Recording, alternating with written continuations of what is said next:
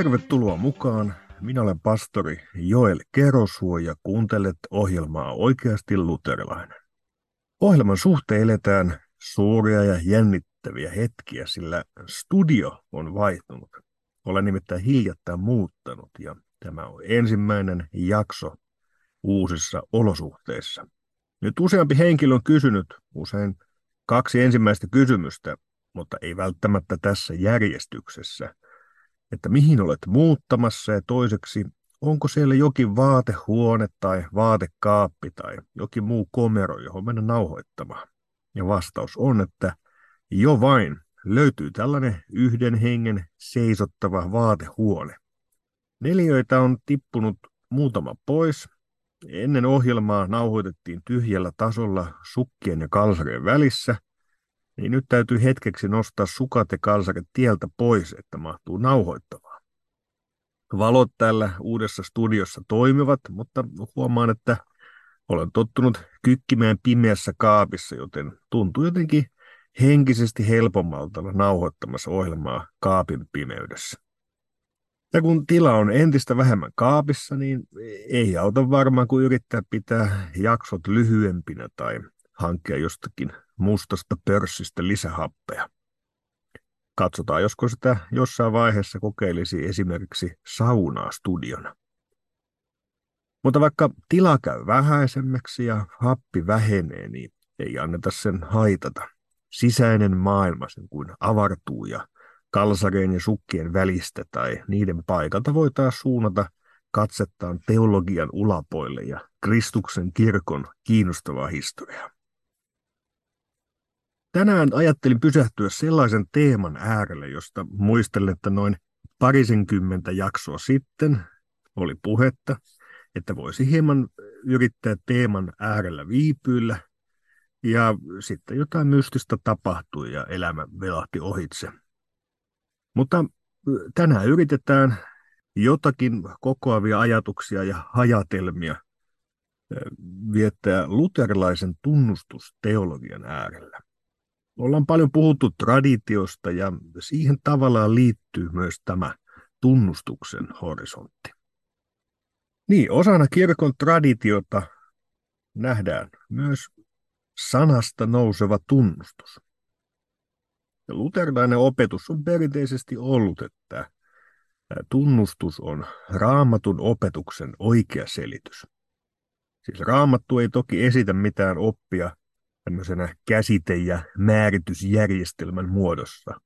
Ja siksi on luonnollista, että sanasta kumpuaa erilaisia tunnustuksia, jos ikään kuin kiteytetään se, mitä sana niistä teemoista opettaa. Ja siksi oikea tunnustus sen tulisi aina palautua ilmoitukseen ja saa sieltä käsin arvovaltansa. Nyt vaikkapa Pietarin sanat, sinä olet Kristus, elävän Jumalan poika. Se oli yksityisen ihmisen tietyssä tilanteessa lausuma tunnustus. Kuitenkin sen sisältö antoi tunnustukselle universaalin pätevyyden, vaikka ei yksikään ihminen olisi sitä ymmärtänyt tai seurannut. Pohjimmilta oli kyse asiasta, joka oli Jumalan ilmoittama.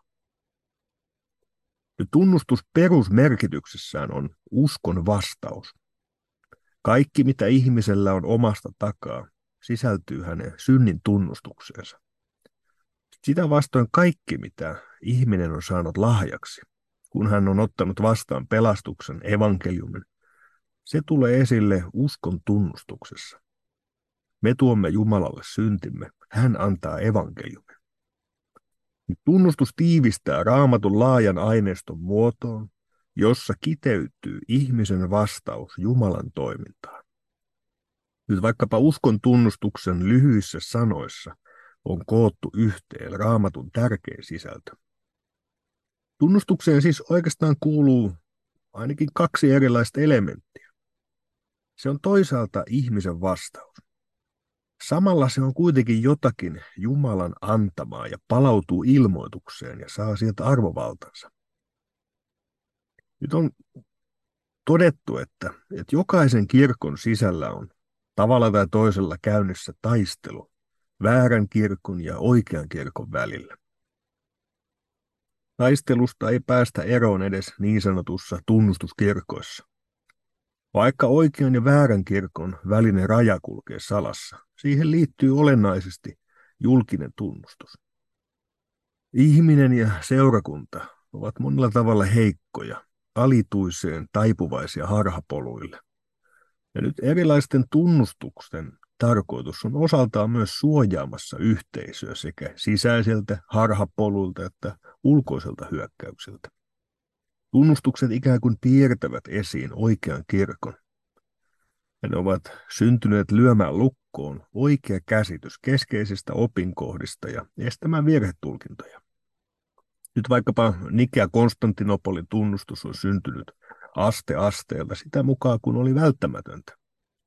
Tunnustukset ovat erilaisissa kysymyksissä esittäneet raamaton totuuden tiettyä ajankohtaista heresiaa vastaan. Ja siksi tunnustuksissa voi myös huomata erilaisia kehitysvaiheita.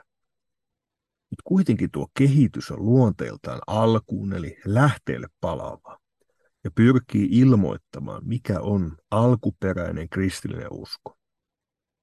Siksi niiden auktoriteetti ei saa myöskään perustua näiden uskon tunnustusten muotoilijoiden eikä julistajien omaan arvovaltaan tai asemaan, vaan julkilausuttava oppi on julistettava yksinomaan Jumalan ilmoituksen sanan, pyhän ja ohjeellisen raamatun pohjalla. Eli tunnustus on tunnustautumista Kristukseen ja hänen sanansa, kaikkea mitä hän on käskenyt pitää. Luther lausui Leipzigin uskontokeskustelussa 1519 sanat, jotka kiteyttävät oppimme ja tunnustuksemme oikeusperusteen lähteen. Kun Rooman kirkon korkea edustaja asettui häntä vastaan kirkolliskokousten oikeusperustein, Luther asiakirjojen mukaan lausui, Raamattu on meidän jumalallinen oikeutemme. Siinä on eräänlainen ohjelmallinen tiivistys. Siis vaikka kirkolliskokousten arvovalta asettui tietyssä tilanteessa reformaatiota vastaan, uskon puhdistajilla oli kuitenkin oikeus toiminnalle. He nousivat näennäisesti aikansa oikeusjärjestelmää vastaan, mutta todellisuudessa toimivat oikein, koska heidän toiminta perustui kirkolliskokoutta perustavampaa jumalalliseen oikeuteen. Kirkolliskokouksen arvovalta ja oikeus antaa säädöksiä on alisteinen ilmoitukselle, eikä voi säätää sen vastaista. Niin, Jumala antaa ilmoituksen. Ilmoitetussa sanassa Jumala itse on läsnä ja ohjaa kirkon elämää. Raamattu on Jumalallinen oikeus, joka antaa mandaatin toimia tietyllä tavalla erilaisissa tilanteissa. Ilmoituksesta syntyy kirkolle tunnustus ja traditio. Tietyt tulkinnalliset edellytykset ovat välttämättä mukana raamattua selitettäessä. Siis mikään kirkko ei ole voinut asettaa tunnustuksekseen pelkkää raamattua ilman selityksiä. Ja on todettu, että saatamme kyllä inhimillisten lyhyt perinteittemme ja historiallisen kontekstimme vaikutuksesta erehtyä, mutta tahdomme taipua korjaamaan erehdyksemme kun Jumalan sanan mukainen opetus tulee tunnolle. Emme tahdolla heretikkoja, pyhän kristikunnan särkiöitä, emmekä hävittäjiä, vaan omaksua ja liittyä tunnustuksellamme siihen uskoon, joka raamatun mukaan on kertakaikkisesti pyhille annettu ja jonka apostolinen kirkko on kaikkien aikojen kristityille perinnöksi jättänyt. Jokainen aito tunnustus tahtoo siis lausua konkreettisena ja historiallisen syntytilanteensakin ylittävänä kirkollisena pelisääntönä julki klassisen kristinuskon, eikä vain tilannesidonnaisia ja tarkoituksenmukaisia mieliajatuksia. Näin lausui Simo Kiviranta aikoinaan luterilaisen tunnustuksen ääreltä ja keskeltä monenlaisia kirkon taisteluja. Hän korosti, että kirkossa on pyrittävä löytämään inhimillisten ajattelutapojen takaa oikea Jumalan sanasta kumpuava traditio. Ja hänen kirjoituksissaan toistuu sekä tämä ilmoituksen keskeinen asema että ajaton kristillinen traditio ja ajatus tästä kuljetettavasta perinnöstä. Kirkossa on vältettävä jäämästä näiden lyhyt perinteiden vangeksi. Ja aidon tunnustuksen tunnistaa pyrkimyksestä katsoa kauemmas yli syntytilanteensa. Kirkolla on ikään kuin aina vaara jäädä oman aikansa filosofioiden ja mieliajatusten vangeksi, joita sen pitää olla erityisen varovainen. Ja nyt sekä tunnustukseen että ylipäänsä kristilliseen oppiin tietysti liittyy monenlaisia ongelmallisia käsityksiä. Yksi tällainen on, jos oppi nähdään vain erillisinä pykälinä. Yksi tällainen ongelma on tämmöinen legalistinen, lainomainen kuvitelma tunnustuksellisuudesta. Sen mukaan kirkon tunnustus on kokoelma oppilain pykäliä, erillisiä, toisistaan riippumattomia, uskottavia asioita. Tällöin tunnustuksellisuuden määrä olisi mitattavissa siitä, kuinka pitkälle asianomainen kykenee oppilain pykälien luettelua toistamaan ja hyväksymään. Jos tunnustus kuvitellaan tällaiseksi, silloin on mahdollista kilpailla tunnustuksellisuudesta ja ryhtyä iskemään toista väkevämmällä tunnustuksella päähän. Toinen ongelma on elämyksellinen käsitys tunnustuksesta. Siinä tunnustus on vain uskonnollisuuden kokemuksen ilmausta. Ei mitään oppia. Tällaisena se pikemminkin kertoo tunnustajasta itsestään, kuin antaa uskolle määriteltävää sisältöä. Kun tämän tunnustuskäsityksen valossa ryhdytään tarkastelemaan kirkkoa, selvää, ettei sillä voi olla mitään sitovaa sisällöllistä tunnustusta. Oppia tunnustus on yksi kokonaisuus, jossa asiat liittyvät toisiinsa. Todellisuus, joka on pohjimmiltaan evankeliumia. Jotakin, jota Jumala antaa. Ja samalla oppia ja tunnustusta ei tule nähdä myöskään vain ihmisen kokemuksen ilmaisuna. Päinvastoin se siis todella kuvaa mielekkäällä tavalla Jumalaa ja jumalallisia asioita. Asioita, joiden olemassaolo ja merkitys ovat riippumattomia ihmisen kokemuksesta. Sitten kun ne ovat linjassa ja kertoo Jumalan ilmoituksesta, ne todella antavat ihmisen uskolle määriteltävän sisällä. Usein puhutaan näkymättömästä kirkosta, ja tietyllä tavalla kirkko säilyy näkymättömänä tai kätkettynä, mutta täytyy aina muistaa, että sillä on näkyvät tuntomerkkinsä. Se näkymätön kirkko löytyy aina kirkon näkyvien välineiden ääreltä. Hmm, tämä kirkon sanateologia on säilytettävä tradition perustana ja palattava tarpeen vaatiessa. Siis oppi ei ole legalistinen todellisuus, vaan se on Kristuksen ilmoitusta ja perimmältään siksi evankeliumia. Siis oppi ei ole vain jotakin kielipeliä tai lakia, vaan todellisuudessa Kristus itse on siinä läsnä, koska oppi myös viittaa siihen, mitä Jumala todellisuudessa on. Siinä Kristus ilmaisee ne asiat, joiden kautta hän haluaa lahjoittaa armon ja pelastuksen. Siksi vaikka välillä kristillisen kirkon keskellä halutaan ikään kuin puhua tämmöisestä tarkemmin määrittelemättömästä evankeliumista, niin todellisuudessa Kristuksen kirkon tunnustus ja opit ovat syntyneet juuri suojelemaan sitä yksinkertaista uskon heittäytymistä Kristuksen varaan. Jotta tämä yksinkertainen evankeliumi voisi säilyä puhtaana ja ne välineet, jotka välittävät sitä, on jouduttu kirkon historian erilaisissa taistelukohdissa myös määrittelemään tätä uskoa ja teologiaa. Siksi on sanottu, että kristillinen oppi ei ole tavallista inhimillistä kieltä, vaan sisältää ja lahjoittaa sen, mistä puhuu. Siis evankeliumin ohella oppi tekee ihmisen osalliseksi kolmiyhteisestä Jumalasta ja Kristuksen elämästä ja teoista. Liittää ihmisen Kristukseen ja muovaa häntä Kristuksen kuvan kaltaiseksi.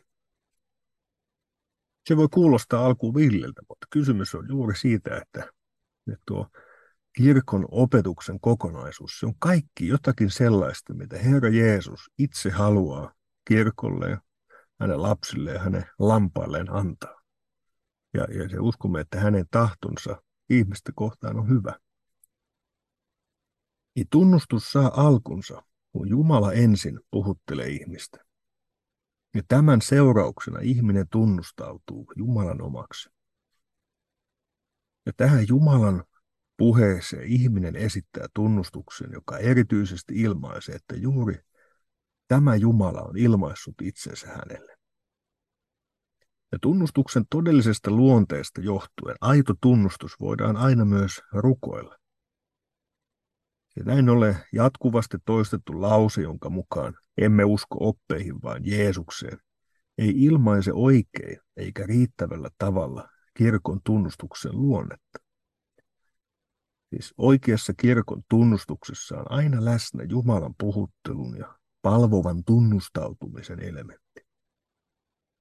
Ja siksi tähän tunnustusteologiaan ja, ja opin käsittelyyn kuuluu myös tämä liturginen ja doksologinen Jumalan ylistämiseen liittyvä puoli. Siis tunnustuksella on toki tämä harhaa torjuva merkitys, mutta se on myös riittämätön kuvaamaan todellisuutta. Se ei ole jokin kahle, vaan se on samalla Jumalan ylistämistä.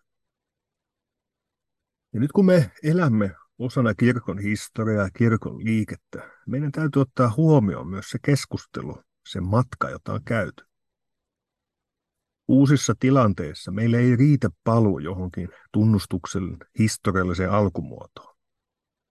Siis joutuisimme ongelmalliseen historiattomuuteen, jos me ajattelisimme, että voitaisiin yrittää ikään kuin palauttaa jotenkin alkuperäinen tilanne johonkin ikään kuin tunnustuksen alkumuotoon. Jos esimerkiksi, että nyt me emme luovumme kaikista opeista ja luovumme tunnustuksista ja toteamme vain, että Jeesus Kristus on Herra, ja silloin me hylkäisemme tradition todellisuuden niin siksi on hyvä yrittää katsoa että kirkon historiallista keskustelua. Nyt jos mietitään vaikka piispa Ireneusta, joka joutui elämään aikana, jolloin uskon ytimeen oli koskettu. Jos hän olisi tuolloin vedonnut johonkin yleiseen alkutunnustukseen, vaikka palauseeseen Jeesus Kristus on Herra, sillä ei olisi ollut mitään tosiasiallista merkitystä meidän aikansa keskustelussa. Siis harhautuminen epäkristillisiin oppeihin ja kirkon hajoaminen yleiseen uskonnollisuuteen olisi voinut rauhassa jatkua.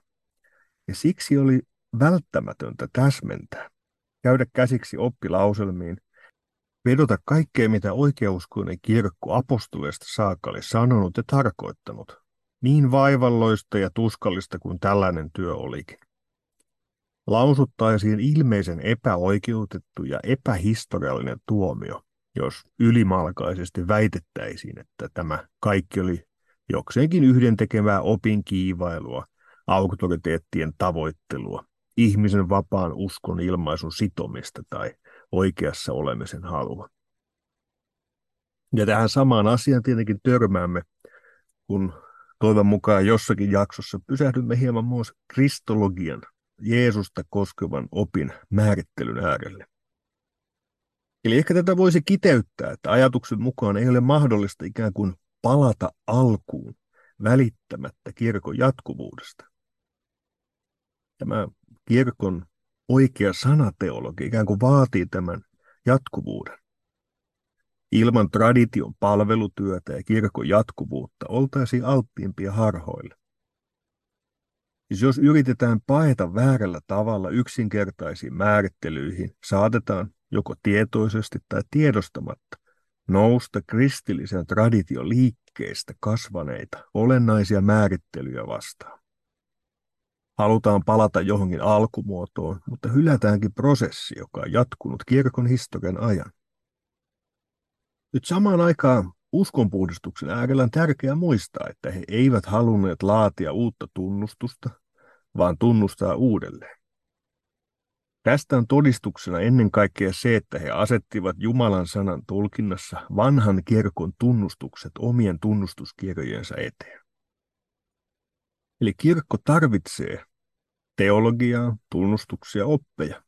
Jonkinlainen opillinen vähennyslasku ei olisi tie elävän tunnustuksellisuuden syntymiseen ja johtaisi umpikujaan. Jokin tämmöinen minimitunnustus ei voisi auttaa monissa vaikeissakin periaatteellisissa ratkaisuissa. Siksi kirkko on monella tavalla voi sanoa puutteellinen, ehkä kykenemätön, jos se hylkää tämän teologian tradition tunnustuksen jatkuvuuden. Nyt on hämmästyttävää havaita, miten kiinteästi uskonpuhdistuksen tunnustukset liittyvät niihin tunnustuksiin, jotka olivat kiteytyneet varhaiskirkon taisteluissa. Tunnustuksissa ilmaistaan, mikä luo kirkon. Sanan kautta syntyy seurakunta. Jumalan sanan lähde, josta oppi ja tunnustus saavat alkunsa. Ja kaikki tapahtuu seurakunnan keskellä konkreettisessa todellisuudessa. Ja kyseisiin teemoihin oli reformaation tunnustuksissa palattava, koska kirkon auktoriteetti ja väärä perinne olivat kasvaneet jumalallisen asetuksen yli. Uudessa tilanteessa oli tunnustuksien kautta julkilausuttava yhteinen usko, jossa palataan alkuperäiseen, mutta samalla noustaan vääristynyttä teologiaa vastaan. Ja siksi myös raamattu argumenttien käyttö korostui. Nyt myös luterilaisten keskellä on käyty monenlaista taistelua. Ja, ja niin sanottuun tunnustuspykäläänkin on aikoinaan Suomen evankelis-luterilaisessa kirkossa historian saatossa kohdistunut monenlaista painetta. Pohjimmiltaan tunnustus suojelee kirkkoa, kutsuessaan ja velvoittaessaan ihmiset seuraamaan Jumalan sanaa. Ehkä voi sanoa, että kirkko sinänsä ei olisi riippuvainen siitä, että tunnustus mainitaan sen laissa, vaan siitä, että sen olemassaolo vaikuttaa kirkon käytännön elämään. Tunnustukset ovat siten osana kirkon traditiota, kirkkoa kannattelevaa todellisuutta, koska ne pitävät sen kiinni oikean sanateologian äärellä, Kristuksessa ja armonvälineissä. Se ei ole sitten jotakin koneiston tuottama jätettä, vaan dynaamista kirkon elämää ja selvennystä siitä, mikä on kerta kaikkiaan pyhille annettu. Niin, kirkon tradition myötä erilaiset kirkon teologian aihiot voivat kyllä kirkastua ja kehittyä ja liturginen elämä kasvaa, mutta taustalla on oltava aina ymmärrys ajattomasta sisällöstä, jota ei voi muuttaa, perusta apostolisessa sanassa, jota ei voi ylittää. Ja siksi kirkon on rakennettava omaa elämäänsä omasta jatkuvuudestaan käsi, vaikka se tässä ajassa toisi mukanaan myös pyhä risti. Traditio on oikeastaan eräänlaista kirkon liikettä, joka auttaa säilyttämään oikein kirkon alkuperäisen ajattoman sisällön. Siksi tämän tunnustus- ja oppimäärittelyn äärellä avautuu monenlaisia tulokulmia. Toisaalta se on jotakin inhimillistä, se on ihmisen vastaus Jumalan puheeseen. Jumala antaa ja kirkko vastaa. Ja samalla se kuitenkin Jumalan antamasta ilmoituksesta kumpuavana kantaa jotakin enemmän. Vaikka tunnustuksella on ajallinen syntytilanteensa ja ajallinen horisonttinsa, se kuitenkin kantaa kirkon jatkuvuudessa jotakin enemmän ja viittaa yli oman aikansa. Tunnustus haluaa osoittaa Kristukseen, haluaa osoittaa Jumalan ilmoitukseen, Wittenbergin kirkko-ovessa on hieno maalaus, missä Luther ja Melanchthon ottavat tunnustuksen vastaan Jumalalta. Siksi se edustaa aina, samalla se on jotakin jumalallisesti annettua ja samalla se on kirkon vastausta Jumalan antamaa. Ja siksi sanan selityksenä luterilaiset tunnustuskirjat asettuu jatkumoon varhaisen kirkon ja sen tunnustusten kanssa. Siksi vastoin kaikkea aikamme trendejä. Pitäkäämme edelleenkin iloisesti tutustukaamme luterilaisiin tunnustuskirjoihin ja, ja miten se haluaa suojella evankeliumia, Kristuksen armotekoa ja myös juuri sinun heittäytymistä Kristuksen armon varaan. Tässä lyhyt pyhähdys tänään tunnustusteologian äärelle. Jatketaan teemojen työstämistä jälleen seuraavassa jaksossa. Siihen saakka, moi moi!